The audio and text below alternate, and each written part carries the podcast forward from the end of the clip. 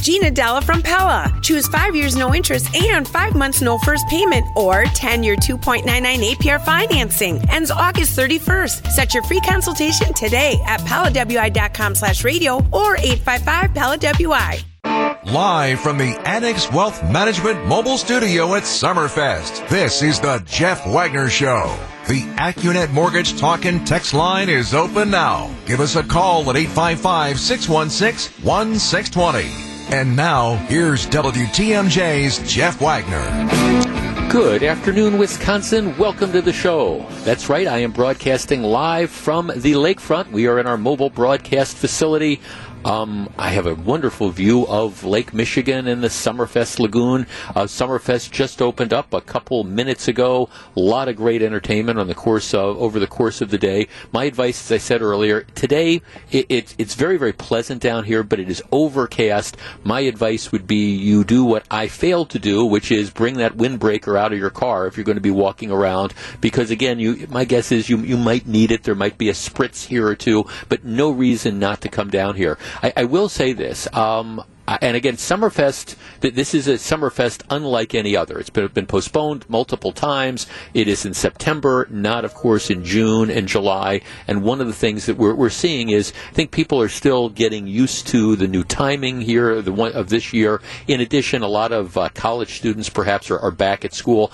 Uh, the, the attendance, I would say yesterday, if I was being honest with you, it was light. Um, don't know what today is going to look like, but there's plenty of room on the grounds, lots of stuff going on, lots of of great music. And I would encourage you, if you're in the mood to kind of play some hooky, play hooky today. Come on down and enjoy Summerfest. Now, we've got a lot of stuff to cover on today's program. We will also be covering what happened this morning on the border of Franklin and Oak Creek. Uh, Sheriff Earnell Lucas gave a press conference, and, and the details are, are sort of convoluted. I, more is going to emerge with that, but it sounds like there was a guy who carjacks somebody goes to a Walmart. The person who was carjacked signals that they've, they've been carjacked. The carjacker flees, ends up carjacking a second vehicle. Police get involved in a high speed chase, and then the carjacker gets out of the vehicle and get, engages in, as has been happening with alarming frequency lately, gets into a shootout with the authorities, with the police, and, and he is, the carjacker is, is shot and killed. That's the, that's the kind of Reader's Digest version of this. We'll be waiting for more details that, that emerge about this. But yet again, this is apparently the fourth, I want to say, incident in just the last couple weeks where you have people engaging in criminal behavior, carrying firearms, willing to either brandish those firearms or actually shoot those firearms at police officers. It is an epidemic out there, and I understand that some people want to look at this and say,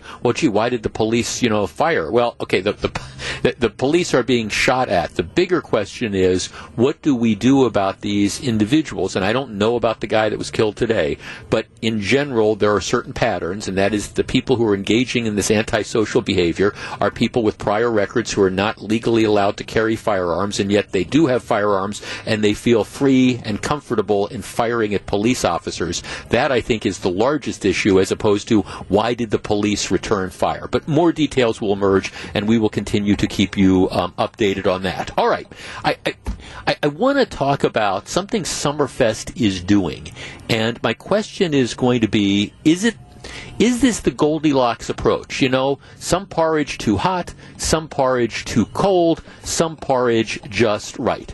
Now, as Summerfest has announced, in consultation with the Milwaukee Health Department and also with the bans and the requirements that promoters are putting on. In order to get into Summerfest, you have to do one of two things. You have to show proof that you have been vaccinated or alternatively, show proof that within the last 72 hours you have had a COVID test and that test has come back negative. All right, so that, that's the requirement. Now, if you get down here and you haven't done either one of the things, you're not vaccinated and you haven't had a COVID test, you can pay $25 and you can get a rapid COVID test so you can still get in. But obviously, what they are encouraging people to do is, you know, get this held in advance. So they have people at the gate who are checking to determine whether or not people ha- have in fact been vaccinated or have the, the COVID tests.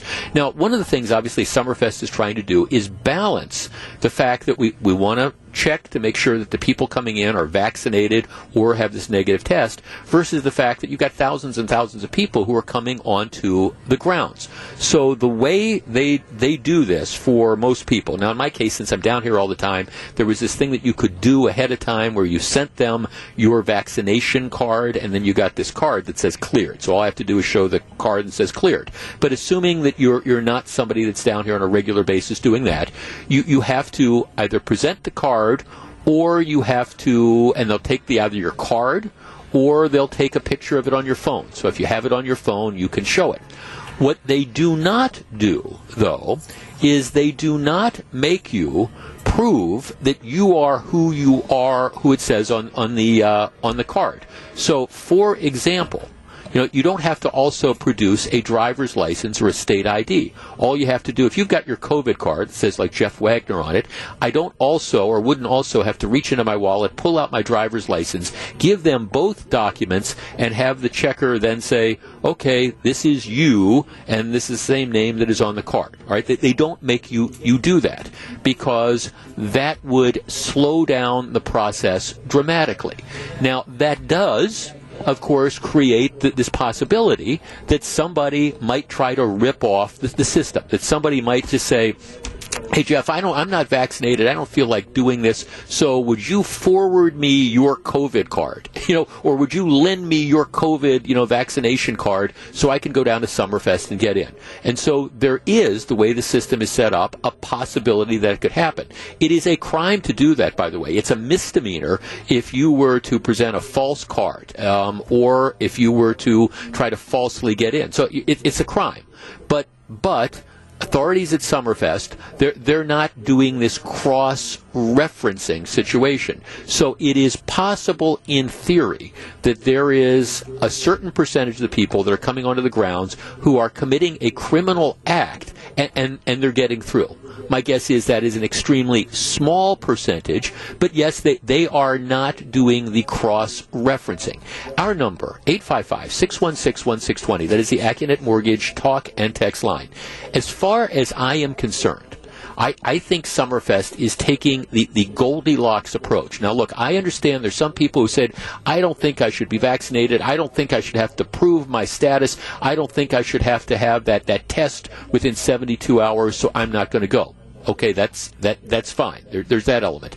Then there's the second set of people who says, "Well, look, I, don't you understand that the system can be beat? If, if you've got people that are trying to sneak in and they're trying to lie and they're willing to commit a crime, we're, we're making it easier for them to do that." The third approach, which I think Summerfest is taking, is like the, the, Goldilocks approach, like I say, which is not too hot, not too cold, is a reasonable thing all right, look, we're, we're going to require people to show that they have the vaccination card or whatever. If people are intent on committing a crime, all right, fine. They have committed a crime and, and maybe they'll get caught, maybe they, they won't. But I just don't think it is practical when you're dealing with thousands and thousands of people to essentially ask the security people to say, okay, we, you, you've got this on your phone, you've got this on the card, but now we want to see another couple forms of ID to prove that you are who you are. I think this is a reasonable middle middle ground that officials are taking. 855 616 1620. What do you think? We discuss in just a moment. Welcome back to Jeff Wagner on WTMJ. She ain't messing with no other man. Now what you not gonna do is stand there from me like you got kung fu. That's their cross arm running like a bus. That, of course, is Chance the Rapper, who is performing tonight at the American Family Amphitheater at Summerfest. The big gig is here, and WTMJ is your home for all things Summerfest. We bring you straight to the stage as we broadcast live every day from the Gruber Law Office's Sports Zone. It's the world's largest music festival and the biggest stick in the state, Wisconsin's radio station, News Radio WTMJ. Well, as I was saying, when, whenever we get into this this thing, as, as whether it's it's businesses or whether it's music venues or whether it's sports facilities. By the way, the United Center in Chicago just announced that in order to attend Buck, uh, Bulls games or um, Chicago Blackhawks games or concerts there, again, you're going to have to prove that you either have had a negative COVID test within 72 hours or bring your vaccination card, which is the rule that, that Summerfest has. Whenever you pry, whenever you try to do this, it, it's always you know going to generate controversy. And my, my point is, Summerfest, I think, has had a reasonable balance to this.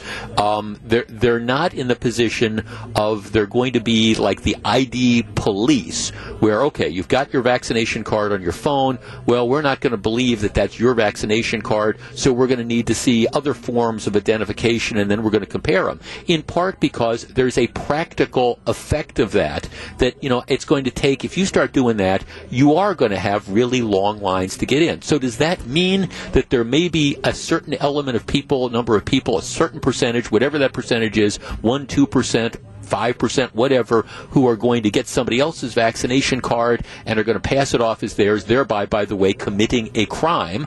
Um, yeah, I, I, mean, I guess there's there always that possibility, kind of like there's always going to be the people that show up with the fake IDs and, and try to drink and things like that. I'm just arguing that I think that this is a reasonable middle ground. But interestingly, if you look at our text line, there's people all over the map. Jeff, why do vaxxed people not need a negative test as well? They can still spread it. So this particular texter is saying, well, nobody should go anywhere unless that they, uh, even if you're vaccinated, unless you can prove that within the last 72 hours you do not have COVID. Now, I think that's crazy talk because Uh, again, you, you can't expect people, first of all, if everybody, anytime they wanted to do anything, had to be running to the clinic to get a COVID test every 72 hours, you wouldn't have enough people to do COVID tests, period. The reality is people who are vaccinated, yes, they can spread it if they are a breakthrough case, but that is the rarity. Does it happen does it never happen? No. But otherwise, you might as well just say everybody has to go out and wear uh, hazmat suits. So I think that that's one of the kind of, you know, crazy things that is out there. 855-616-1620. Jeff, I went to Green Day on Wednesday night. We got there so late that there were no lines. The guy barely glanced at my husband's Vax card that we had on our phone. I could have showed him anything. Why do it at all if you're not really checking them? Well, my question would be, if it was a legitimate Vax card, how do you know that the guy didn't check it?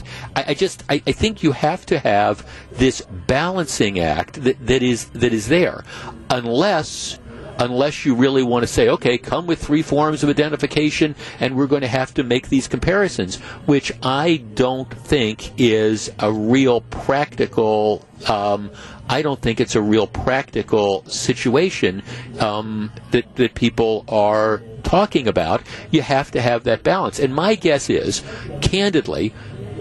I would guess that it is a very, very small percentage of people who are sneaking in or willing to commit misdemeanors by falsely presenting somebody else's vaccination card.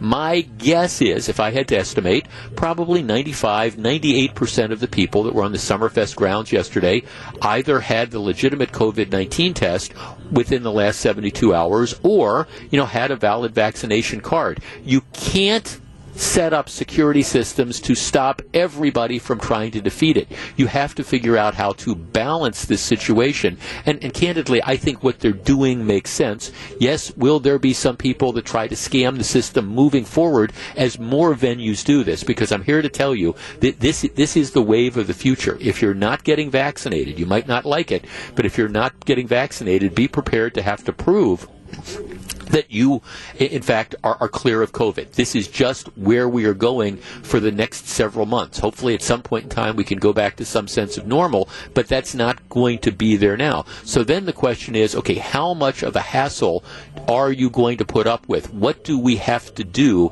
How many restrictions do we put in place to try to catch that very small percentage of people who might be willing to commit a crime to try to scam the system? And my only point is you have to have that balancing.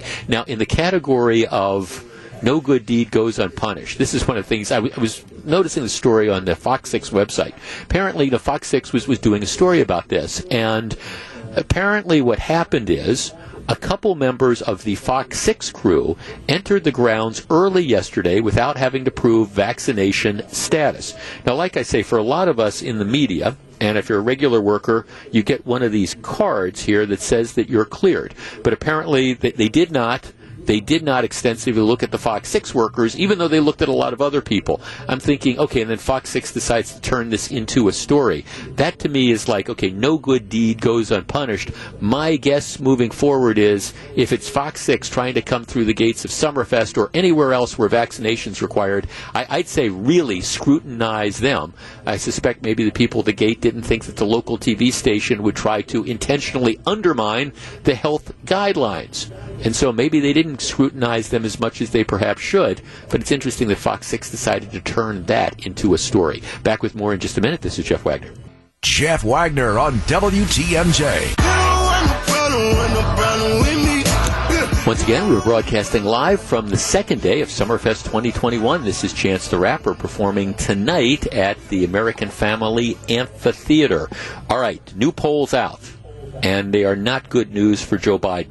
Now, again, you you I understand that that polls very, very controversial. They are also snapshots in time. But just because Joe Biden is not doing well now doesn't necessarily mean that that's going to carry over to the midterms a year from November. But um, that the worm has definitely turned. Uh, Marist poll just out finds his approval rating down to 43%. That's down six percentage points from two months ago, and consistent with what other polls are showing. What's happening is Biden is losing support among independents. Um, let's see, in the Marist poll, just 36% of independents approve of his, his job. Um, Democrats still approve of the job. Republicans don't approve of the job. But Biden is lost, is losing that middle ground. And you're starting to see that over and over again. Now, obviously, a lot of this is because of Afghanistan. But with the explosion of COVID, um, the big argument that I think we're propping up Biden's approval ratings earlier this year that they thought he was doing a good job handling COVID. Well, now that's kind of up in the air. And the economy. Well, I just heard President Biden address the really bad job numbers that came out today, and he said, "Well, the economy's doing great," which makes you wonder what he's necessarily looking at. Now, again, this is we're sitting here. It is September of 2021. The midterms are in November of 2022, and there's all sorts of time for things to change. Obviously, the Biden administration is hoping that people are going to forget about Afghanistan and that this is sort of a low point.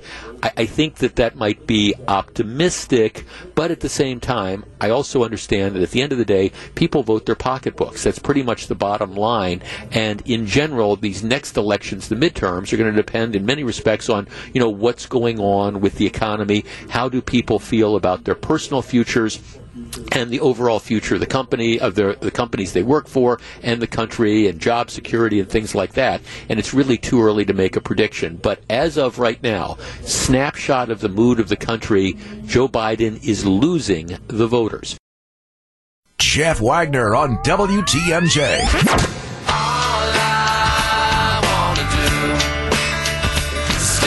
Welcome back. This is Better Than Ezra, who is going to be performing tonight on the Generac Power Stage, which is right behind where I'm broadcasting from at Summerfest. The Generac Power Stage is, new this year. It, it's the former Harley stage, to give you a perspective. Um, I, I, got a chance yesterday afternoon to kind of walk around the grounds a little bit, and as I was saying when I had a chance to talk to Summerfest CEO Don Smiley, it, it's having not been here now for two years. You, you've really you can really see some of the infrastructure changes they've made, some of the improvements they've made to some of these different stages. Some of these old, dilapidated buildings that are now gone and replaced by new buildings. It's really um, it's it's uh, it's quite impressive. So if you get a chance to stop on down to Summerfest, I, I, heartily encourage it. All right, the next story comes from the world of sports, but it's actually sort of a larger story about what people should put up with and, and how we cope. Remember earlier this week there was the story about the two players for the New York Mets, Francisco Lindor, who uh, is their all-star shortstop, who was signed. I think this year from Cleveland to a contract that this year alone, between the signing bonus and his salary, pays him $43 million this year. He signed a, like a 10 year, $341 million contract. Just, just incredible money to play a game. And it involved him and uh, the Javier Baez, who played shortstop for the Chicago Cubs, who was traded to the Mets at the trading deadline. He's in the last year of his contract. He's getting paid 11 million bucks this year. So anyhow, this is the second baseman and the shortstop for the New York Mets, and they are upset because the Mets have kind of gone into the tank. They're not playing well. Um, Baez, in particular, has done a couple really dumb things. And what happened is that the fans have been booing the team. And so these two guys, what they started doing is they started making hand gestures. So every time they would do something good, they would put a thumbs down up on the field, which was their way of telling the Mets fans, here, we're booing you. See, we, you boo us when we do bad stuff. We've done good stuff, so now we're doing this.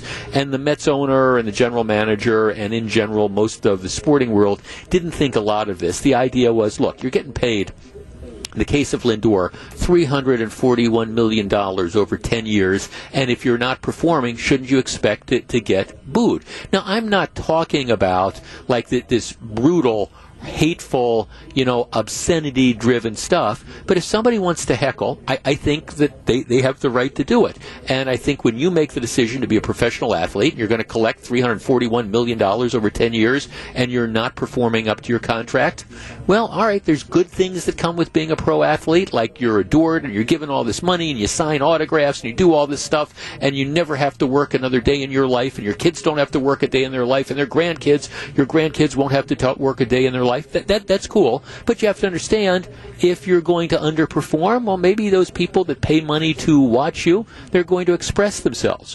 Which takes me to the world of golf. There is a professional golfer named Bryson DeChambeau, and if you're a, if you're a, if you follow golf, you you know who he is. He sort of revolutionized the game because he hits the ball farther than than almost anybody can hit a golf ball. And, and, he just, his style is look, he, he doesn't play courses in the traditional way. He just gets up there and he whacks the ball as hard as he can and he takes different angles. He's a very, very interesting player. But he, he kind of revolutionized the game because he does stuff that, that other players can't do and he's been very successful at it, but at the same time, he's also had some sort of high profile flare ups. In addition, in the view of some people, DeChambeau is kind of a jerk. He's outspoken. He complains about a bunch of stuff. He has picked fights with fans. He's picked fights with other golfers as well.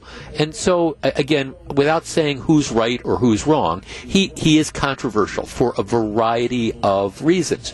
So, one of his nemesis, a guy who's probably his arch nemesis on the course, is another player named Brooks Koepka. And Koepka and DeChambeau don't like each other. At least that's the general sense you get if you watch golf. And so they've they've been in a couple as far as golf goes, some some high profile you know wedding matches between each other, and they've they had comments about each other. They just they just don't like each other. Okay, so that that's sort of the bottom line of this. And there, there's a couple camps in professional golf: people who like Brooks Koepka and don't like Bryson DeChambeau, and vice versa. Well, here's here's the deal: golf typically golf is played in hushed tones. And and it's always been ironic to me because like baseball, you can be standing there 60 feet 6 inches away from the mound. You can have somebody throwing a ball at you at 100 miles an hour and nobody thinks anything about the fans yelling, "Hey batter, swing swing swing swing swing."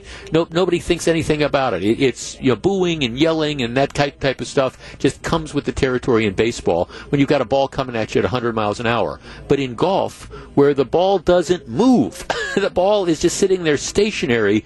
Pro golfers, apparently, you, you can't make any sort of noise because, heaven forbid, it might distract them. I see. I've always thought golf might be a little bit more fun if, if people did, you know, do a little bit of heckling. But that's a whole other story. So anyhow, what's been going on with Bryson DeChambeau is he's been playing in like right now they're in the middle of the like the season-ending tour tournaments and things like that. And what's happened on the course is there's a handful of fans who, when he's out on the course, not in the middle of his backswing, but after he hits the ball or when he hits a bad shot or something, they'll yell stuff like Brooksy. In other words, they're making reference to his nemesis, Brooks Koepka. And apparently it is freaking out DeChambeau big story in the Wall Street Journal today talking about how now the PGA Tour has issued a no tolerance policy for disrespectful outbursts, quote unquote, that have haunted Bryson DeChambeau all summer. Crowds following him apparently have been shouting, Brooksy, Brooksy, Brooksy. And now it's the point where he now has sheriffs that are following and PGA officials that are following him. And they're saying that anybody who would dare to yell something like this, well, you're going to be tossed out and maybe you're going to be prosecuted. Our number, 855 616 1620. That is the Accunet Mortgage Talk and Text line. Now, nobody I don't think anybody, regardless of, of what profession you're in, I mean, nobody should be subjected to, there, there's a degree of abuse. I mean, if somebody is obscene and they are screaming things in your face and stuff like that, I, I get it. There, there's a limit on this. But these professional golfers in general, and DeChambeau in particular, the mere fact that somebody in the crowd, after he's hit a shot, not to distract him, but just to throw him off the game, somebody will yell Brooksy, and it freaks him out. I think at some point in time, don't we have to tell these folks to kind of, hey, grow up? You're making millions and millions of dollars, you know, playing a, a sport. Um, and at some point in time, if your if your ego is so fragile that you can't take, I don't know, a little bit of criticism from the crowd. And again, I'm not talking about screaming obscenities or stuff like that, but this chant of Brooksy apparently has this guy completely freaked out. 855 616 1620. That is the Accunet Mortgage talk and text line. PGA Tour is saying, we're cracking down on all this. To me, maybe you should say to these players, hey, you, you, maybe you need to recognize that you have to have a little bit of a thicker skin. What do you think? 855 616 1620. We discuss in a moment. Welcome back to Jeff Wagner on WTMJ. And once again, this is Better Than Ezra performing tonight at Summerfest on the Generac stage right behind where I'm broadcasting from. The WTMJ team is broadcasting live from Summerfest throughout the festival. When our team isn't on the air hanging out with fans, they're grabbing a bite at Major Goolsby's, located near the Briggs and Stratton Big Backyard, or at Major Goolsby's downtown, dangerously close to the Deer District. WTMJ and Major Goolsby's, come see us at the world's largest music festival. I'm, kind of intrigued by this story because I think every everybody who's ever been to a sporting event knows that there are fans who cross the line. They, they go too far. They, they, shout obscenities, they shout racist things, things like that. Those people should be tossed out.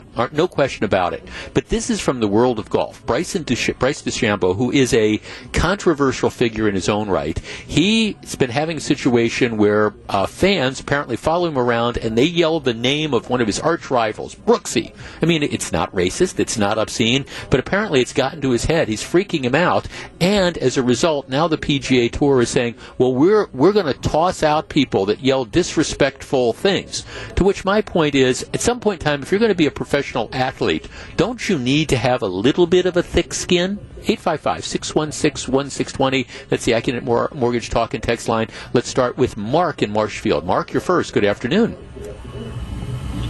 Uh, good afternoon, Jeff.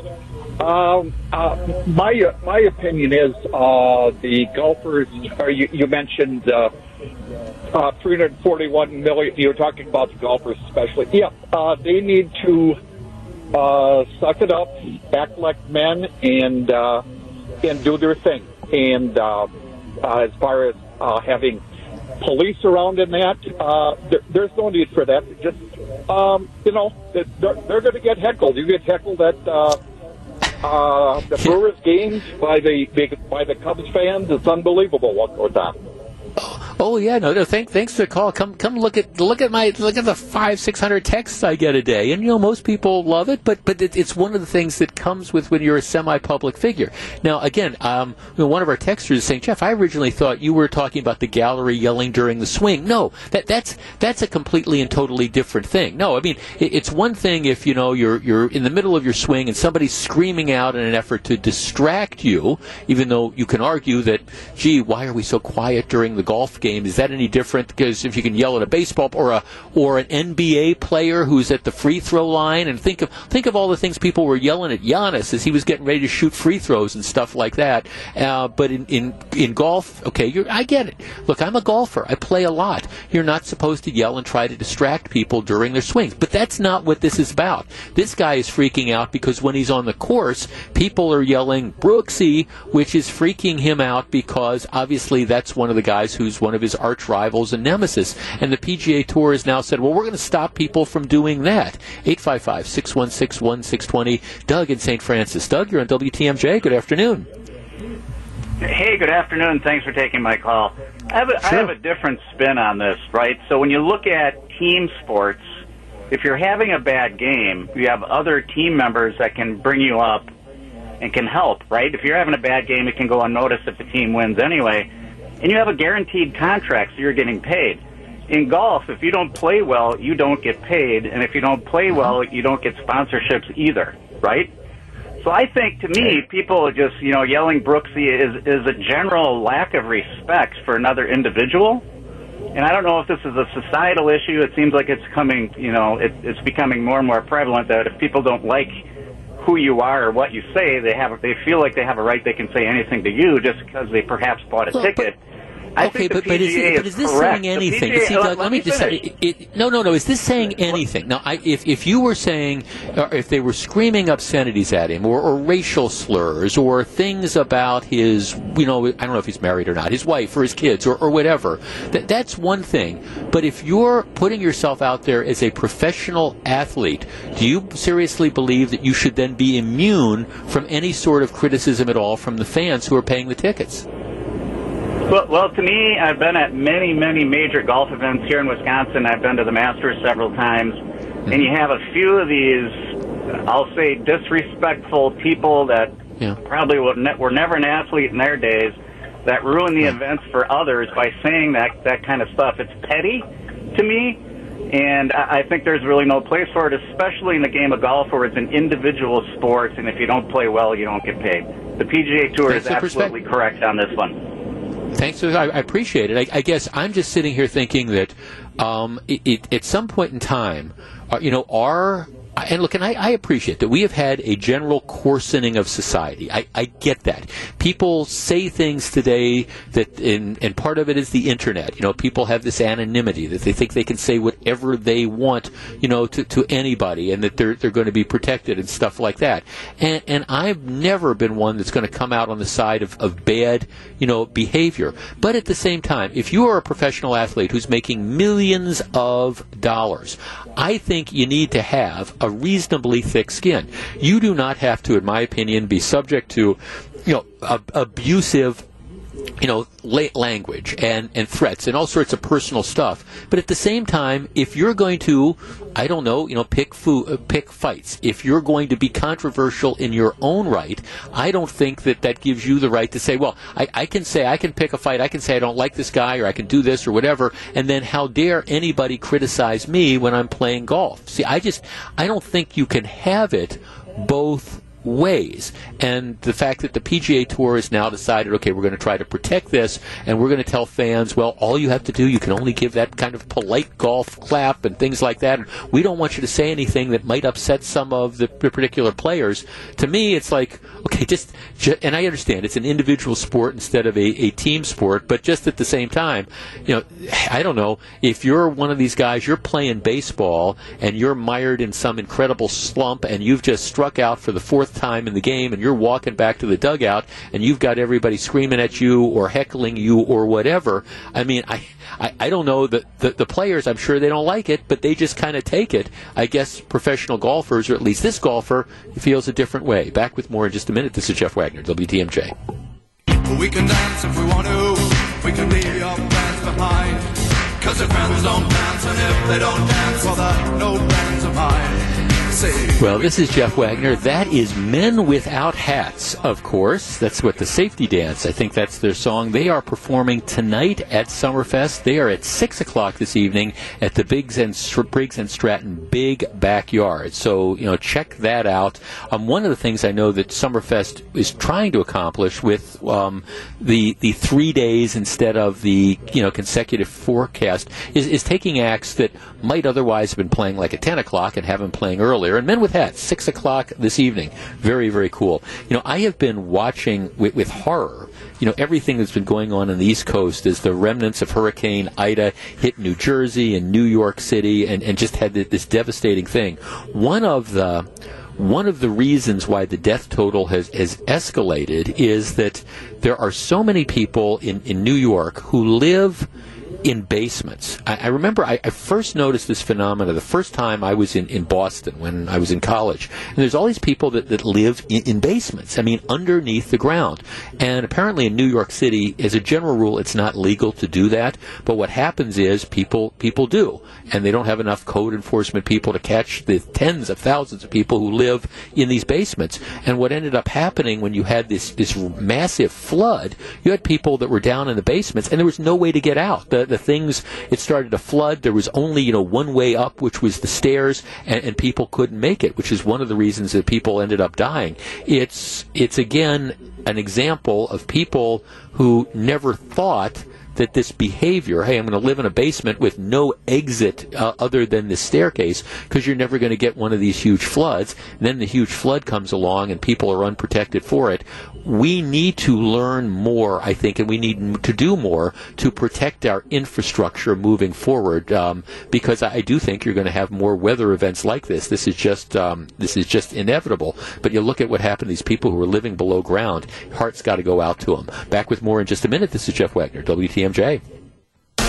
Live from the Annex Wealth Management Mobile Studio at Summerfest, this is the Jeff Wagner Show. And now, here's WTMJ's Jeff Wagner.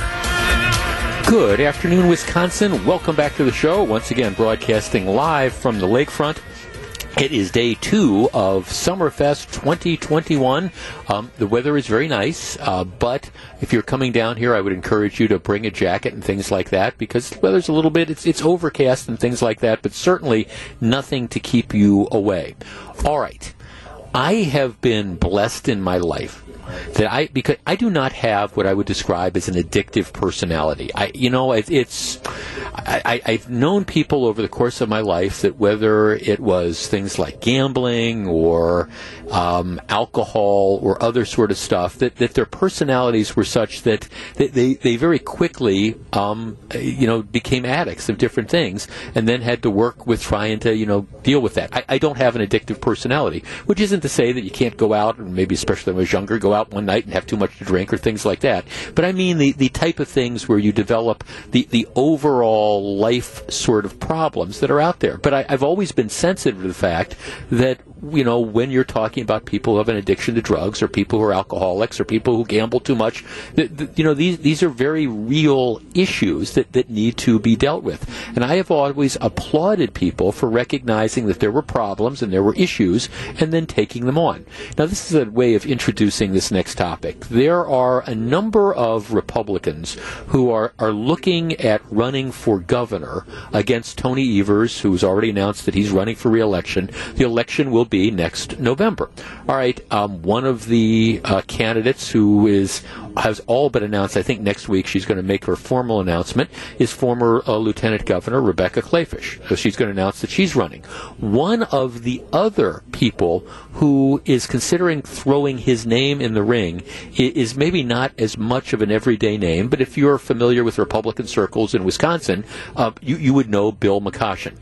I I um I first met McCoshen in the mid 90s um, he was he was Tommy Thompson's guy and he was the head of the department of administration and he was he was you know instrumental in the various campaigns that that Tommy Thompson ran. And then over the years he's been a lobbyist etc but he's one of the people who's talking about again getting involved and running the campaign running for governor. He's, he's 56 years old right now.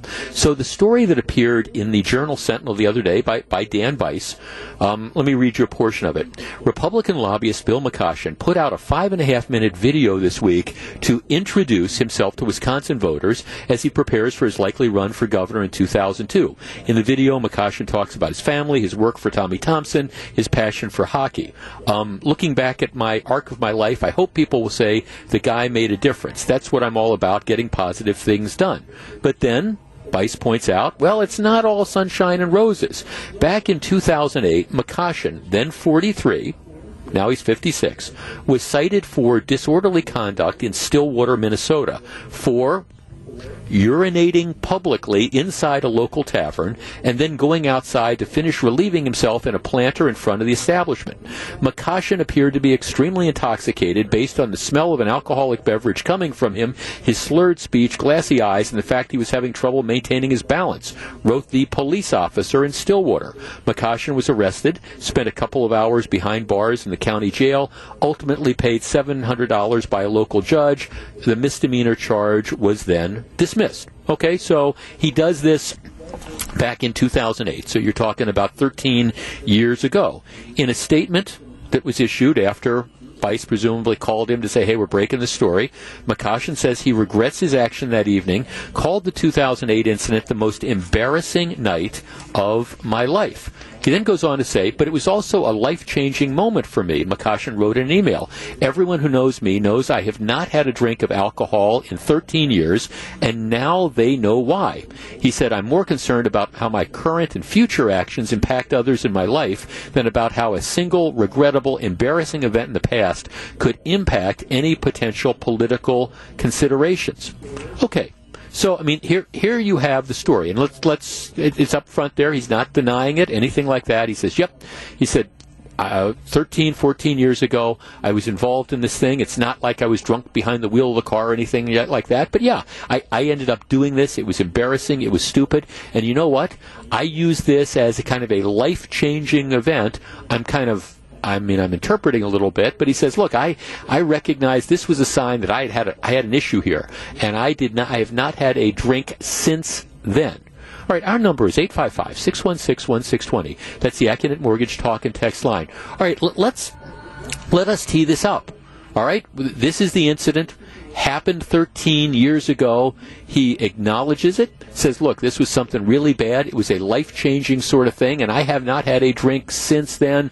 This was kind of like my rock bottom. And a lot of times people with alcohol or drug problems or gambling problems or whatever, you know, they'll, they'll tell you that, you know, you, you need to have I don't know, you need to have that one, that sort of one moment, that moment of clarity that tells you, hey, I've got to make changes. And McCoshen says that this, this was it for me.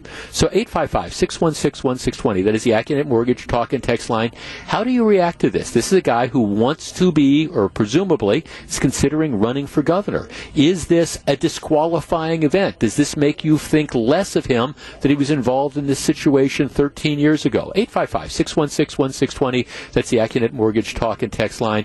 I will tell you, my, my take on this is, is actually for everybody out there who might say, oh, this is terrible. I, I actually, and, and I'm, I'm not a friend of Bill McCoshen's. I, I really, I probably haven't talked to him in 15, 20 years. But I look at something like this and I say, you know what? People are human. People make mistakes. People do dumb things. The question to me isn't has somebody made a mistake? The question is has somebody learned from that mistake and then made the necessary changes in their life? So I look at something like this. Do I think, oh my gosh, you know, you, you can't vote for somebody, can't somebody can't run for governor because they had this this incident that by the way didn't result in any sort of criminal convictions, but that's that's neither here nor there. I look at something like this and say, you, you know what, I actually applaud people for being able to to recognize that there's issues in their life that need to change and then having the intestinal fortitude to go ahead and make the change. 855-616-1620. We discuss in a minute. What do you think? This is Jeff Wagner. We're broadcasting live from Summerfest. You're listening to Jeff Wagner on WTMJ. That is, of course, Guster, who is performing tonight from Summerfest at the Johnson Controls stage. We are broadcasting live from day two of Summerfest.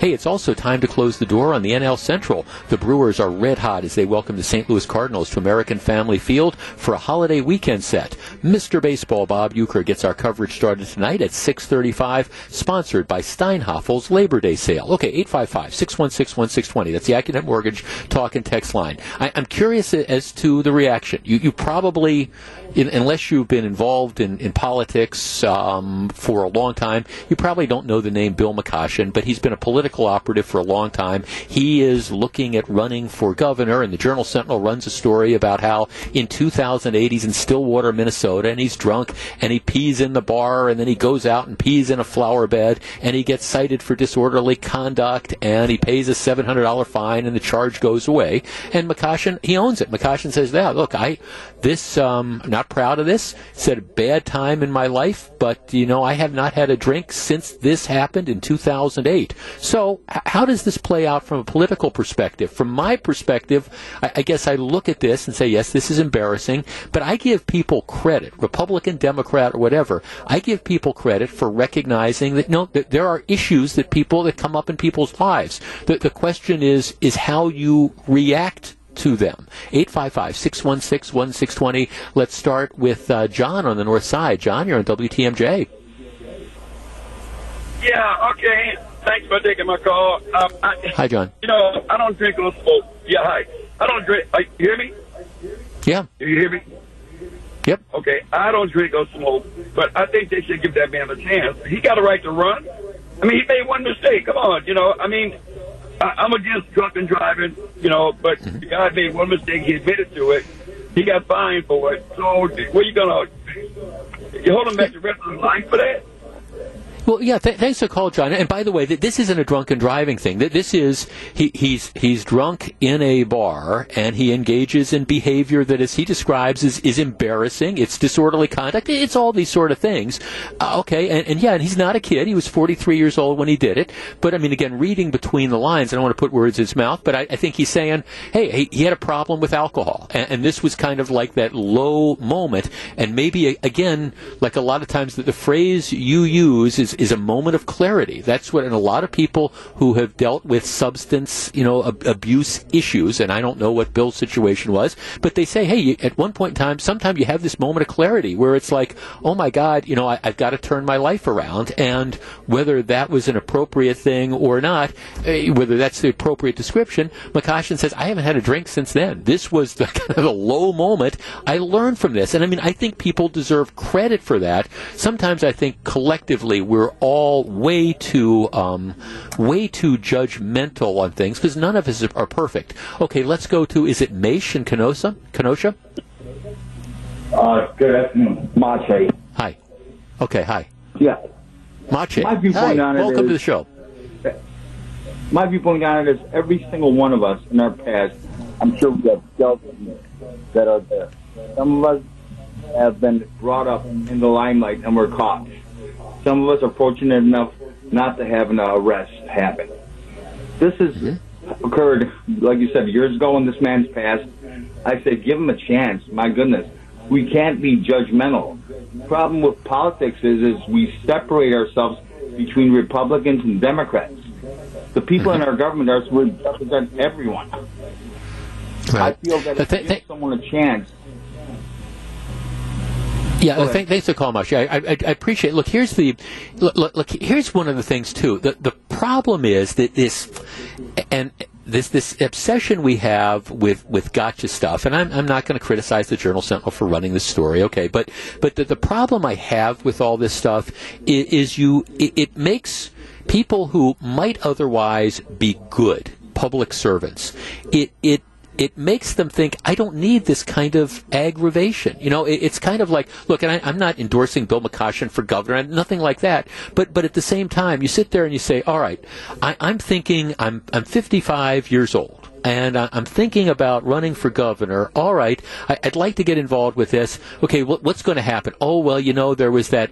You know, when I when I was drinking 15 years ago, you know, I got busted in that thing in Stillwater, Minnesota, and I had to pay the fine, and I had to explain to my friends and my family all this type of stuff. And if I decide that I'm going to run for governor, this stuff is going to come out, and then I'm going to have to be held accountable for this. And it, it's kind of like, okay, does that really say whether or not that you would be a, a good governor of the state of Wisconsin in 2022 or whatever? But I, I think it, it's that kind of stuff, and it's that that scrutiny. Now, uh, look, I, I understand. It, it depends. If, if you're talking about somebody who's you know did eight years in prison after being convicted of sexual assault or something like that, that gets different scrutiny than somebody who, who ends up getting drunk and doing something like really, really stupid that doesn't hurt anybody. But I'm not condoning it, but it's just kind of embarrassing. And I appreciate what the caller was saying. At, at some point in time, you know, n- none of us are perfect. We have all done things that I, I think we would probably, at least, I, I, I don't know anybody that's perfect. We've all, everybody I know, including myself, have done things that over the course of your lifetime, you know, you don't necessarily, you don't want to have to say, oh gosh, yes, that's right. When I was 24 years old, I, I did, I did that and, or, or whatever. But now that's this idea that, okay, it's going to be this gotcha sort of thing and there's going to all be these people saying, well, look, you know, you ended up doing that 13 years ago. 855-616-1620. Mike in Illinois. Mike, you're on WTMJ. Good afternoon. Good afternoon, Jeff. How you doing? Hi, uh, hi, Mike. I'm well, thank you. What do you think? I think absolutely what you said and the other callers said. Um, he made mistakes 13 years ago. Uh, I'm sure the embarrassment he suffered was more than enough. Nobody got hurt, which is you know very important. Um, and he absolutely should not affect him at all. Yeah, I mean, right. Th- thanks for the call. I, I appreciate it. Yeah, I mean, here, here's a text from one of our listeners, Jill. The honesty, integrity, and insight it takes to face addic- addiction, to accept treatment, and again, I, I don't, I, I don't know. I don't, to my knowledge, he hasn't come out and talked in, you know, in detail about this ever. But he, he said, look, I, I recognize that I had a problem, and I understand that, you know, this is the last time I, I had a drink. So, I mean, I, I don't, I don't know exactly what the particulars were, but obviously, this is the type of thing that I think wakes up a lot of people. Anyways, she says the honesty, integrity, and insight it takes to face addiction, to accept treatment, and the strength to remain sober is more telling of his character than what got him there. Um, okay. Um, I uh, oh, she, she I, I, said what her her first name was, so I'm not sure I want to read the rest of this. But in any event, she talks about you know her her own you know issues with addiction and things like that. And I, I mean, I, I think people again, people make mistakes, and we have to understand, you know, what what is the what is the significance of the mistake, and do they in fact learn from it? Jeff, we have all done stupid things in our lives, and the day's not over yet. I think I think uh, that's an element of that as well. What can you say? In any event, I mean, people are going to have to decide. But I thought this was kind of an interesting story because we are we are collectively so very, very judgmental. And I think that there's a lot of us that are out there, a lot of people that are out there, you know, just waiting for people to, to fail. And that, that's okay. People fail, but maybe we should also applaud when those people who failed are able to kind of pick themselves up, recognize that there's issues, and then overcome those. Back with more in just a minute. This is Jeff Wagner. You're listening to Jeff Wagner on WTMJ.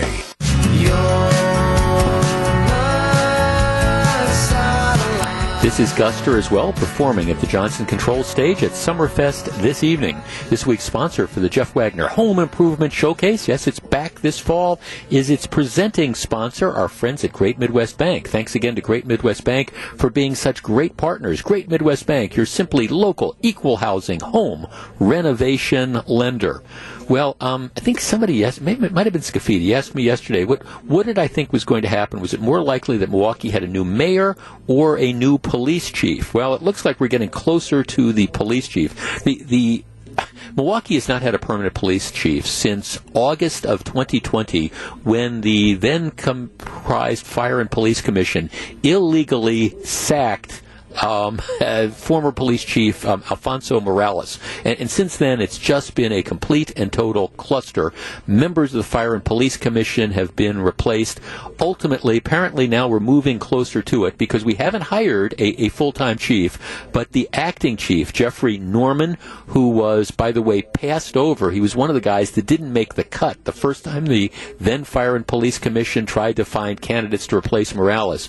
Well, anyhow, um, acting police chief Norman has been invited to be the sole applicant for the city's next permanent police chief.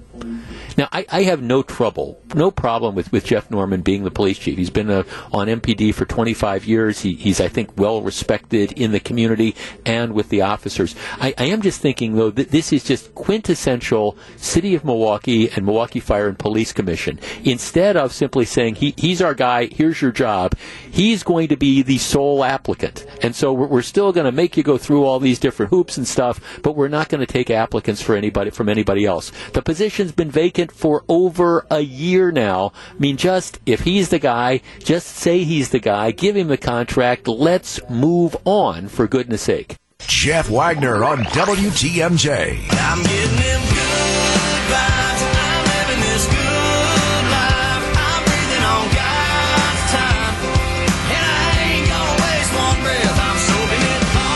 We are broadcasting once again live from Summerfest. That's Chris Janson, who is performing tonight, 10 p.m. at the U.S. Cellular uh, Connection stage. So come on down, check it out. Like I said, lots of people down here at Summerfest. If you're coming down, especially this evening, my advice would be, you know, bring a sweater or bring a light jacket. There's uh, temperature down here. It's right around, it's in the mid 70s right now, so it's pleasant, a little bit overcast, and every once in a while it, it spritzes. There's no long-term forecast of heavy rains or anything like that.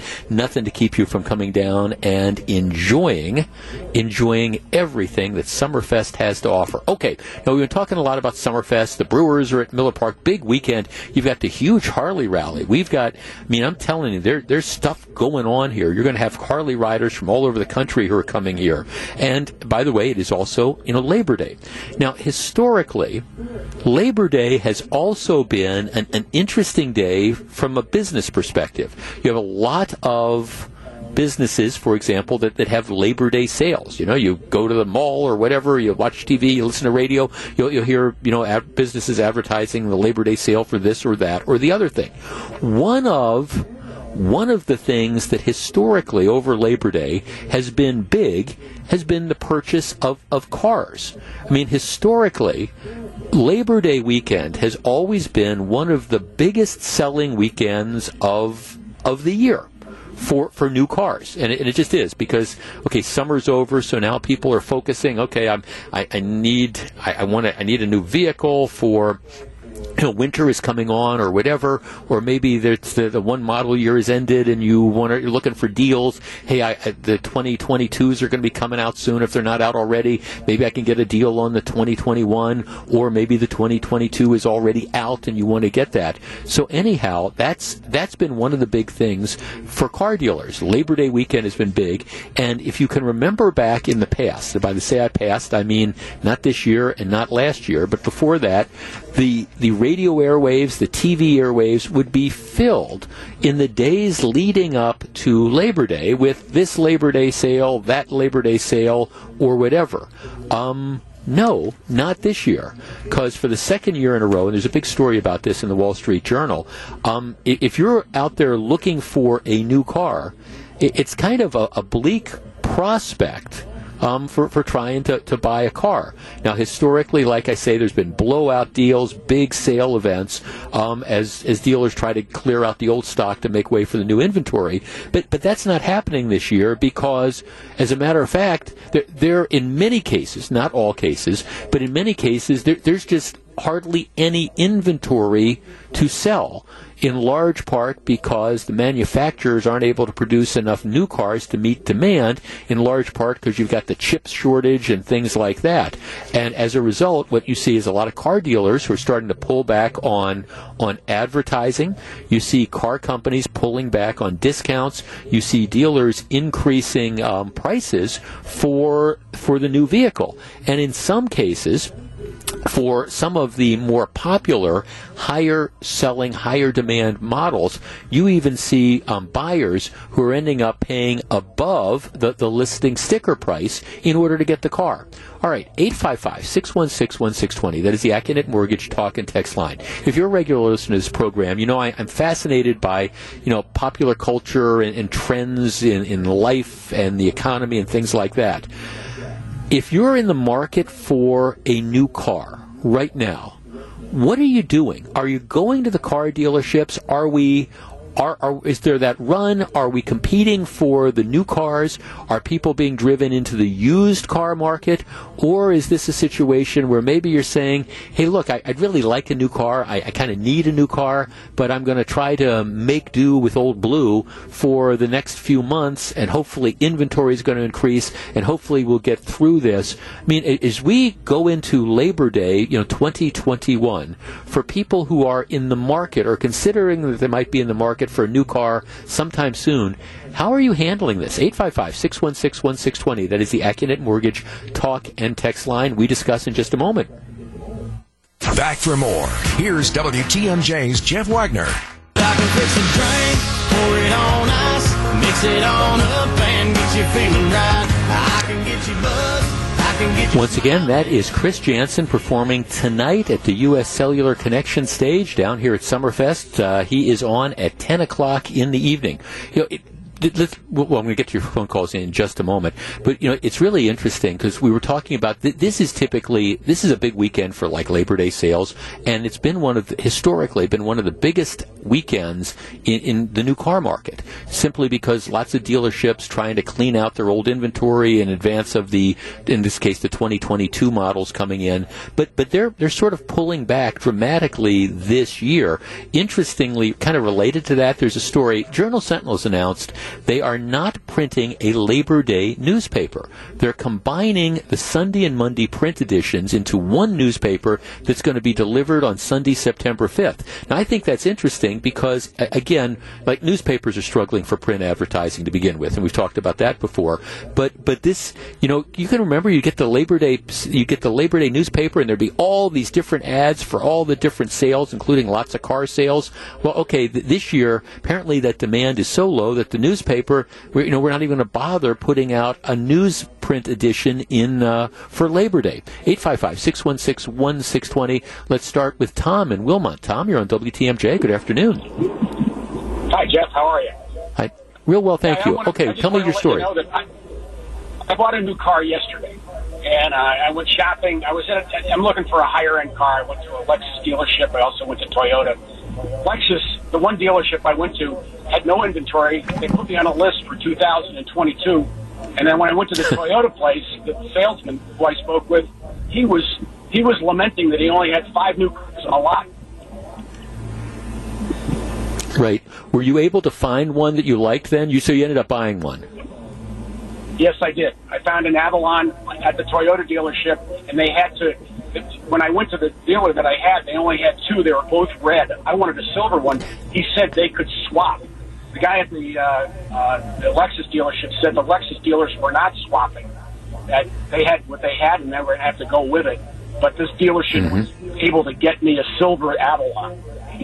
Okay, so you were you were kind of you were sort of lucky, but it took. I mean, it wasn't like it would be in the past where you walk in and you've got your choices of colors and you've got your choices of models and everything. It was just okay. This is what we have, and we'll try to work stuff out. And um, it, it's definitely a different world, isn't it? Yeah, very much so. The the, the salesman said he was lamenting his own job because he says. I don't know what I'm going to sell in a couple of weeks because he only had five new cars on the lot. He says usually he has yeah. 150. Yeah, no, thanks for the call, Tom. I, I will, you know, it's interesting. I, uh, uh, uh earlier this summer, I, I emceed a golf event and, and sitting at, at the, the, table, one of the organizers was a really nice guy who runs one of the local car, car dealerships in the area. And we were talking about exact, exactly this. He said, you know, he said, it's never been, it never been like this. We just, we just can't get new vehicles. Now, he said the only redeeming grace is everybody's, everybody's kind of in the, in the same boat. So it doesn't really matter what you're selling. It's, it's not like, gee, if you want to buy X car, you know, we don't have X cars, but you can go to the, you know, Y manufacturer and they'll have them.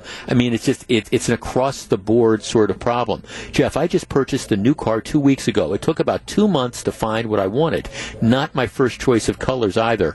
My old blue had almost 200,000 miles on it. Thought I could maybe get $1,000 for it. They gave me $3,500 for old blue. That made a difference on the sticker price. Well, yeah, that, that is the flip side of this because as new cars become harder and harder to get, what, what you have is that there, there's more demand for, for old cars. I have a I have a, a car. Um, it's a 2017, and I've had a couple dealerships reach out to me saying, "Hey, are you interested in selling the, the 2017? You know, we'll, we'll give you a top dollar for that." And my point has always been, "Well, no, because I appreciate the top dollar for that, but I, I still the car is running fine, and if I got rid of the 2017, I'd still need to get another car." Mike in Whitewater. Mike, you're on WTMJ. Hello.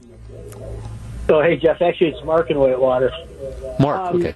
I ordered, I, yeah, I ordered a uh, Chevy Trailblazer on June 1st, and at that time they told me it would be anywhere from three to six months. Uh, I did hear from the dealer a couple weeks ago that the uh, uh, car is coming in from South Korea, and it had arrived in California, and now it's in Chicago. Uh, I have friends that ordered a uh, Buick. It took them six months to get it uh, here in Whitewater. So I guess if the car is built overseas, it's General Motors, uh, you you will get it within a certain amount of time. The ones built in the U.S., though, I guess, are lacking the chips, like you mentioned. So I guess my story is I did negotiate the price. I do have patience, and I'm awaiting delivery of my uh, Trailblazer RS very soon. Yeah, no, th- thanks for call. Well, you know, th- thanks for call, Mark. You know, it's, I think we, we mentioned that there's a story in the Wall Street Journal about a month or so ago talking about how in some respects, the, the, the model for, for buying cars is, changing a little bit. I don't think we're there yet to a more European model. In Europe, typically what will happen is that the dealerships don't have a wide range of inventory. What you do is you, you go in and you, you order a car, which is then made for you, and then it gets delivered in a month or two months or, or three months. You know, in America, it's been more like, hey, you, go in, what's the dealer inventory? You can always order cars, but lots of people like they, they like that immediate gratification. You go in, you look at the cars that are on the lot. Hey, I, I like that one. I'm going to buy that one. It might not have all the features I like, but I want to drive home today or tomorrow in it. Um, one of the things that they're saying is that that model might be changing a bit, but there's still look. There's a lot of people, though I acknowledge it, who, who don't want to have to wait four or five months or whatever to get their car. Tom in Bayview. Tom, you're on WTMJ. Good afternoon. Hey Jeff, thanks for taking my call. Um, sure. I actually work for a Toyota dealership in West Allis, um, and it's you know it's interesting. Uh, humans are creatures of habit, so you know a lot of people walk in, oh, you don't have any cars, and then leave, and it's it's not necessarily the case. I know seeing is believing is you know a hard thing to get over, but you know Toyota specifically has has a lot of inventory just because they were able to navigate the chip shortage. But what's happening now is you know a lot of dealerships um, you know, are selling vehicles before they even arrive. So, you know, it's kind of disappointing for a potential customer to come in and say, oh, well, you know, I need a car in two weeks, three weeks, you know, so that kind of negates a new car sale, but, you know, then that's where, you know, a used car would come in. Um, but again, you know, when people are looking at pricing and stuff like that, eh, you know, again, I want to make sure my customer is getting the best price, absolutely, because, you know, it, at the end of the day, I'm selling a car to the dealership, selling a car. So it's interesting how people are kind of looking at it, and, and I think part of our jobs right now are kind of re-educating people, saying, "Hey, you know, I understand, you know, we don't have a lot of cars on the ground. That's why we can't give you such a great discount. But your used car, you know, as your previous caller Right. said, no, my two hundred thousand mile car, I was hoping a thousand dollars. I mean, used car trade-ins are bonkers, to put it. Oh, okay, so Tom, so uh, give me an idea. Let's not a- say. Let, let's say I'm in the market for your, your Toyota, a RAV4. So I, I come in today and say I, I'm interested in a, a silver RAV4, and these are the features that I want on it. How long am I probably realistically going to have to wait to get that vehicle? Uh, realistically, probably three to four months. Um, and Three again, that's months, yeah. obviously if everything if everything goes uh, you know perfectly. I think a lot of things that people aren't looking at too is you know your previous caller said a lot of cars are made outside of the United States. A lot of Toyotas are made in the United States, but what's happening is once a car is produced, who are you going to hire to bring it to your dealership? So uh, labor shortages in the ports and transportation companies are, you know, also also affecting it. It's uh, you know almost becoming a, a perfect storm, if you will. how, how how long have you been in the industry, Tom?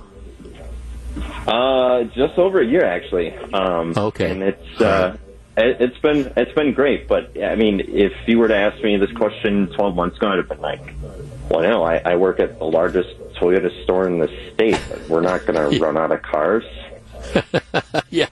Uh, th- th- thanks for the call, Tom. I, I, appreciate. it. Yeah. Look, and I don't. I mean, I just find this again. It, it's an interesting thing because this is again this this Labor Day in is different than a lot of other Labor Days, but but this is actually it's one of the reasons because the, the, the big Labor Day sales and stuff. And, and yeah, and look, and I I understand it all balances out. I, I do.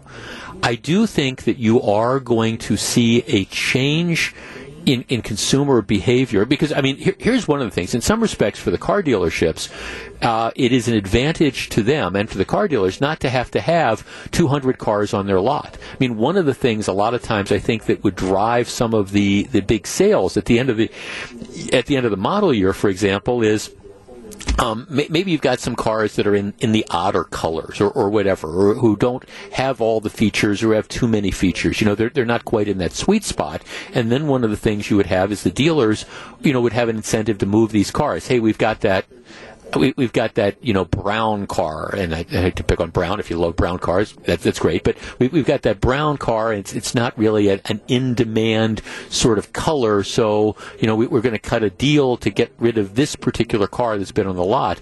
Well, I mean, in many respects, from the dealership, it, it's much much easier if they find themselves in a situation where we don't have to have this huge inventory of cars on the lot. We can just have somebody come in and we, they can know that hey, you know, just if if you need a car car, you're going to have to wait for, for three months. But at the same time, we're going to be able to get you a vehicle that, that has everything you want. It's going to be in the right colors. You know, it's going to have the different features you want. The question is, you know, our American consumer is going to be comfortable with that. Bottom line is, if you're wondering, well, gee, it, you know, it does seem a little bit different. Why, where are all these ads for car dealerships? It's because they, they just, especially when it comes to new cars, they don't have the inventory to sell. All right, when we come back, first half hour of the 2 o'clock hour of the program, special 9 11 related programming. I, am off next week. I'm doing a listener trip. Um, so since 9 11, we have spent one segment of the program every year remembering 9 11. I'm not here next week, so we're going to do that segment coming up right after the news. Stick around, it will be interesting, I guarantee it. This is Jeff Wagner. We're broadcasting from Summerfest on WTMJ. Live from the Annex Wealth Management mobile studio at Summerfest, this is the Jeff Wagner Show. And now, here's WTMJ's Jeff Wagner. Good afternoon, Wisconsin. Welcome back. We are broadcasting live from the lakefront. Now, I will be the first to share with you, so I, I want to confess honestly, th- this was this was not my best example of planning. See, yesterday, the opening day of Summerfest, I was kind of looking at the weather forecasts and I was thinking, well, you know, sometimes down at the lakefront it can get a little bit chilly and stuff. So, came down here yesterday, blue jeans, you know, golf shirt. I was wearing like one of my like pullovers on top of it, and, and candidly, it was hot. I mean, it, it was just it was hot. So of course, I'm going to learn from my mistakes. So today, it's like, well, I don't want to have a repeat of that. So today, I'm in my Nantucket red shorts and my like golf polo, and um, huh.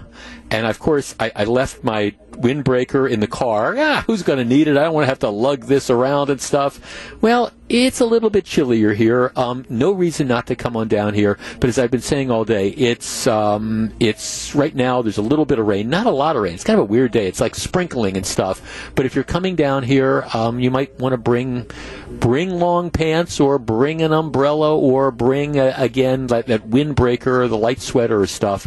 Uh, don't do what I did, which is come on in there. But again, it, it's fun.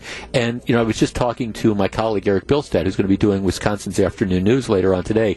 You know, I, I will tell you that the crowds. I'm going to be honest. The crowds, for a reason, yesterday I think were lighter than a typical opening day, and today again, my, my just sense walking around quickly between the breaks and stuff is um, it, it's certainly not packed. This is if there's bands that are playing, this is an incredibly great opportunity to see those bands. I mean, there's, I mean, this and the Summerfest lineup, as, as Don Smiley said yesterday when we were having this the conversation, the Summerfest lineup is just absolutely um, stacked. Um, you know, no no doubts about that at all. Um, let's see, Jeff. I was there yesterday. I'm going to come today. Cargo shorts and a hoodie is the way to go. Well, I wish I had one of my hoodies. I will say that, but you don't know what it's going to be like. This is Milwaukee, Wisconsin, in early September. You don't know what it's going to be like two hours from now. All right. Um, the anniversary of September 11th is coming up. It is a week from tomorrow. Ever since the first September 11th, 2001, we have had a tradition on my program that we, we devote a little bit of time to talking about remembrances. Now, you might say, Jeff, why aren't you, why aren't you doing, um, this, you know, closer to September 11th. Well, I'm, I'm on my one of our WTMJ listener trips, so I, am off all next week. I'll be back uh, a week from from Monday. But what I wanted to do, I did not want to let, especially the 20th anniversary of September 11th, go by without devoting at least one or two segments of the program to it. There are certain events that happen in the course of people's lifetime that you always remember where you were. Um, my, my parents, um, if, if you would ask my parents where they were when Pearl Harbor was attacked, December 7th, 1941. They remembered it, and to their dying days, they remembered it like it was, was yesterday. Um, I can remember, if you are of a certain age, I was in first grade on the day that uh, President Kennedy was assassinated. That was one of these seminal events that people if you were alive then, you remember where you were when you learned that news. There, has been a couple other events like that as well. The moonwalk was certainly one of them. I mean, if you, I, I think, you know, I, I, will, I mean, I'll never, I vividly remember sitting and, and, watching the, the pictures from, you know, Neil Armstrong when he steps out uh, on, on the moon. You, you remember those things. And I think clearly for almost all of us now, September 11th, 2001 is one of those sorts of days. I mean, if you were, I mean, probably, you know, if you've been born, you know, uh, well, I, I don't know, you know, if you were five years old or older, you probably remember September 11th. But at the same time, there's also a lot of people that were born after September 11th, 2001, who really, it's just, it's an annotation in a, in a history book and they forget what that was like. To me, September 11th, 2001, on the one hand, it seems like it was yesterday, and on the other hand, it seems like it was forever. All right, our number, 855-616-1620. That is the Accunet Mortgage Talk and Text line. What is your most vivid recollection of September 11th, 2001? 855 616 1620. Maybe it's where you were. Maybe it's the, the aftermath of that. I mean, I've told this story before. I had friends who were in Hawaii and they were scheduled to come back, and they, you know, of course, there's a huge time difference between, uh, you know, here in Hawaii, and you know, they, they they called to make sure their plane's on time, and then of course they're they're told no, all the flights have been canceled. What do you mean the flights have been canceled? Sir, turn on the television. I, I had another friends who were actually on their way back from Europe. They were in the air, and their flight got diverted to Newfoundland, where they spent uh, a week because you couldn't get back into the country. Eight five five 616 1620. Back with your recollections. Where were you September 11th, 2001? What is your most vivid recollection? This is Jeff Wagner, WTMJ. Back to take your calls. Here's WTMJ's Jeff Wagner. 855-616-1620. That is the Accunet Mortgage Talk and Text line. That is Leon Bridges performing tonight, 9.30 p.m. at the BMO stage down here at Summerfest. We're talking about recollections of where were you on September 11th. I cannot believe it will have been 20 years, but it has been. Jeff, um, my biggest recollection is watching the second tower get hit on live TV. I thought it was a replay of the first tower. I, I remember that. I, I mean, I was, I was at home getting ready for the radio show And I, I remember that my my wife called, my wife yelled over and said, you know, there, a plane flew into the, the World Trade Center. And, and I guess at first we, we didn't process, I didn't realize it was a commercial aircraft. I mean, I was thinking this was like some private plane or something, an aviation thing. And then all of a sudden you see the, the plane hit the second tower and you know that it's something much more than that. Nick in Brookfield. Nick, you're on WTMJ. Good afternoon. Good afternoon, Jeff. I I was a uh, junior in high school, and my teacher got a phone call in the classroom, and he got this weird look on his face, and he immediately turned on the TV, and we were watching the fire from the first building, and then the second tower got hit.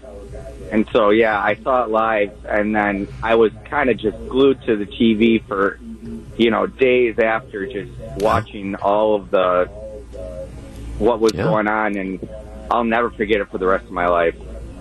Yeah, no, Nick, thanks for the call. You know, I, I just when when people ask me about my, my career doing you know hosting a, radio show, and, and there there are a couple seminal events, and, and you know we, we talk about you know some of the political elections. We've obviously been talking about the pandemic and stuff, but none of it really pales in it all pales in comparison to to September 11th. And I always, I, I mean, I just I mean, I vividly remember there were so many uh, different you know things to analyze and things to figure out and stuff that we didn't know.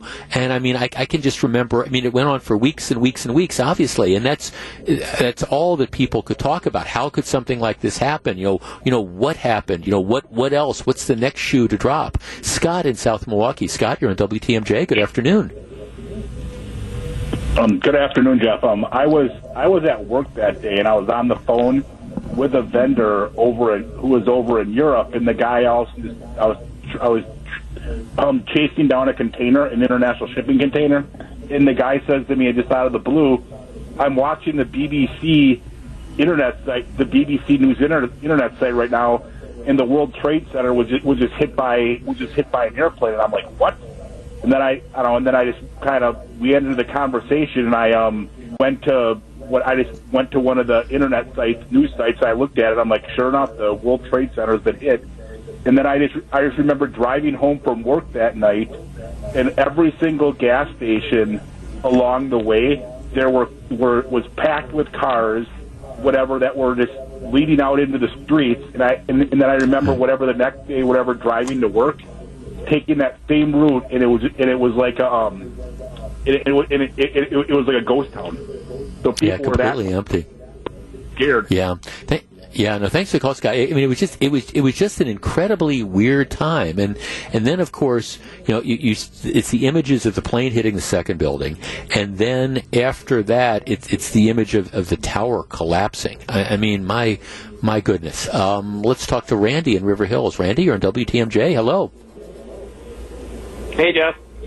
Thanks for doing this, by the way, because I think it's important to continue to uh, remember things uh, as they happen. So, uh, I lived, uh, I was living about three blocks away from the trade towers in New York City, and uh, was just waking up, kind of at a late, late night the night before, and I heard this sound getting louder and louder towards my building, and then my building shook, and I thought, oh my God, something hit the building. Went outside, and right there's the towers, and I can see this perfect outline of an airplane as everybody else saw, smoke coming out, and I was like, who the heck flies into a, a building on a clear day? And I ran Yeah. back into my apartment, and I did what every good Midwest boy does, right? I called mom, and I said, you got to see what's going on, and she was watching this, and we were watching it together, and I said, mom, I said, I think this is a terrorist attack. She said, Randy, why would, and just as she said that, the second plane hit, and our my TV went out because there were a lot of satellites up there on top of the the, the trade tower, and then I proceeded to just evacuate from my building, going through that sea of people, and uh, managed to get to a spot probably about ten blocks north, and was hiding out. And I remember fighter jets are going overhead. You can't really get a hold of anyone on the phone, and I thought, wow, this this is how the world ends. It's like mass chaos. And uh, at that moment, these photographers were set up said, "You got to see this. The, the buildings are coming down." And I didn't want to see it. And all I could see was my apartment disappear in a dust cloud. And you know how you remember these weird thoughts from when you're. All I remembered mm-hmm. was, "Oh, oh, oh darn it! I left. I left Yeah. the window open." That thought is still in my head to this day. So uh, it was one of those life changing moments that we can never forget. Um, how how I, I mean, what, what was there ever a point where there got to be sort of could you, were you able to get back into your apartment? Was there ever any sense of normalcy after that? No, uh, we were out for about a month, but I managed uh, time. Uh, the person I was with was a veterinarian, and uh, we managed to find a way where the one of the rescue people said, "Well, we're going to need support with animals. Uh, you can get back to your apartment, but you have like." 10 minutes, to, you have like five minutes to get whatever you want. And I remember just, imagine somebody tells you, go into your apartment, you have five minutes to get the phone, my laptop, some clothes, and then another thing that stood out is right before we were leaving, the guy said, "Do you have anything in your fridge?" I'm like, "What?" He said, "Dump it all." What are you talking about? Yeah. So went back in, and we had just bought a bunch of meat and that, and with a big garbage bag, loaded everything in the fridge and freezer, dragged it in the dark down the hall, and put it in the compactor, dropping down. I thought this is going to be a disaster, and he was right. I mean, we were out of power, and we were out of that apartment for three, four weeks. Well, thanks for the call, Randy. I appreciate it. And, and, again, see, this is the thing, and this is one of the reasons why I do these segments because it's been 20 years, and, and I understand if if you're a, if you're a teenager listening to this program and you're like, what are these people talking about? Well, this was this was a seminal event in so many of our lifetimes. Whether it, and again, there's there's a handful of them. Um, the, the, the Kennedy assassination, you know, the attack on Pearl Harbor, if, which was before my time, the moon landing, maybe one or two more, the Challenger explosion, something like that. But but this 9 11, 20 years ago, but for those of us who, who lived through it, or watched the pictures of it. Um, very good friends of mine, they were in Washington D.C. and my, my buddy used to commute to work and he'd go to the Pentagon. And of course, you know, we, we, we don't we don't we talk about the twin towers and stuff, but of course there was also there was the attack on on the Pentagon, and then there was you know Flight 93, the uh, you know plane that was hijacked after leaving Newark, and you know what you had is you you had the where the passengers stood up and and, and fought back, and the plane ended up crashing. You know you you you have that situation because I mean the word got out that they think they were going to try to fly that into the Capitol. This it was an amazing time, and the way this country came together after 9-11 for this kind of brief shining moment where we were able to put politics aside and you know president bush had universal support and, and, and you had rudy giuliani the may- think about this. People who, who, look at rudy giuliani right now and think okay this is this, this crazy guy and stuff. Well he was america's mayor you know at, there for you know standing up for new york city. It was just it was an amazing time. So so here's the bottom line of all this. Uh, there will be a number of remembrances. You're going to hear them, I know, on our radio station. You're, there's also a, a number of, of, television programs.